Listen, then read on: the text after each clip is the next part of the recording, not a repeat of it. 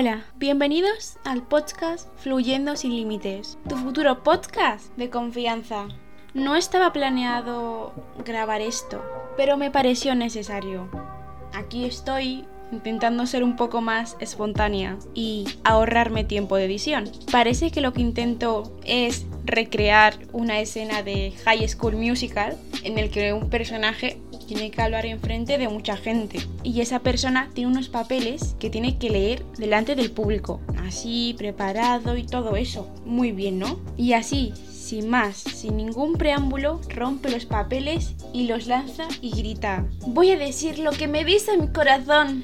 Y empieza a motivar a la gente y la gente súper emocionada. Tienes razón, hay que escuchar lo que nos dice el corazón pues no te hagas expectativas, que lo mío no es tan épico y tan falso. Desde pequeños uno quiere ser esto y lo otro de mayor. Siempre había uno que quería ser astronauta. Estoy en ese momento en el que supuestamente tengo que saber más o menos a dónde balancearme, a lo que me quiero dedicar, a escoger letras y ciencias. Yo a lo que aspiro además de la supervivencia es no arrepentirme en mis 40 años, ya que con 15 años tenía que escoger mi futuro laboral. Lo sé, soy ambiciosa al pensar eso. Por mi parte, no tengo dudas a lo que me quiero dedicar, lo tengo ya más aclarado. Y no es gracias al sistema educativo, que me ayudó a orientarme, guiarme y contarme lo extensas que son las ramas laborales. No, no, no. Eso no interesa. Ya sabéis. Es más importante la morfología. O sea, por favor, ya sabéis lo mucho que se llega a utilizar cotidianamente y es muy necesario. Claro, tú vas a la puerta de alguien y dices, uy, mira, una alfombra. Y luego estás leyendo lo que tiene puesto y piensas, mmm, ¿qué derivación tendrá? Bueno, me estoy yendo por las ramas. Perdón. Quería contar que por qué estoy harta de las expectativas. En fin, vamos a proseguir a lo que íbamos. Al principio nadie tenía expectativas muy elevadas por mí, lo cual era genial, ¿eh? En su época, genial, ¿eh? Cuando haces las cosas demasiado bien, esperan más y más, y no menos de eso. Ahí es cuando puedes llegar a decepcionar, aunque no te lo demuestre la otra persona. Ya no es lo mismo impresionar a alguien que no tenía expectativas en ti. El problema de esto, por lo menos para mí, fue que me pongo muchas expectativas de lo que hago y lo que haré, y lo consigo. Termino cansada, ansiosa, y me excluyo yo sola. Eso termina afectando a lo que hago, haciendo que todo sea un nada absoluto. Básicamente hace que no consiga lo que quiera por ese miedo.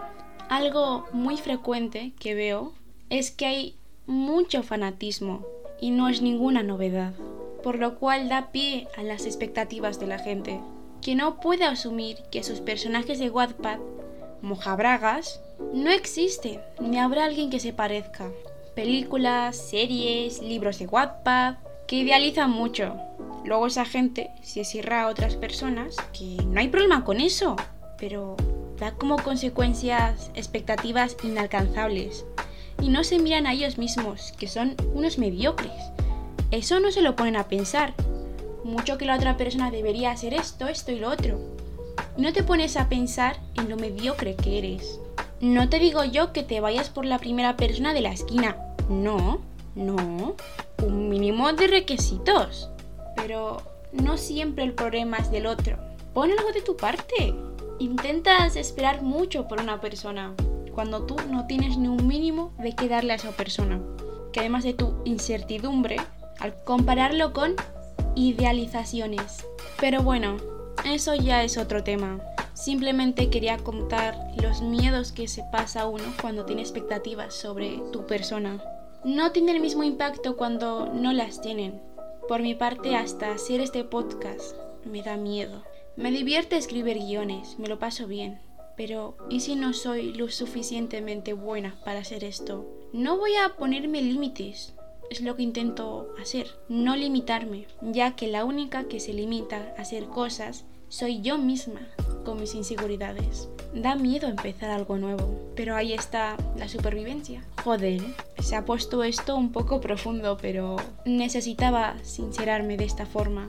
Siento como que el hecho de hablar sola enfrente de un micrófono hace que me sincere. Es como tener una amistad contigo mismo y estás hablando contigo misma enfrente de un micrófono. Pero luego con eso de que alguien más va a escuchar esto. Pues hasta aquí hemos llegado. Gracias por escucharme. Recordad que para estar pendientes del próximo episodio, seguidme en mi cuenta de Instagram, Fluyendo sin límites. Y estoy en casi todas las plataformas. Spotify, iVoox, Anchor y en Google Podcast. Toda la información en la descripción. Hasta la próxima.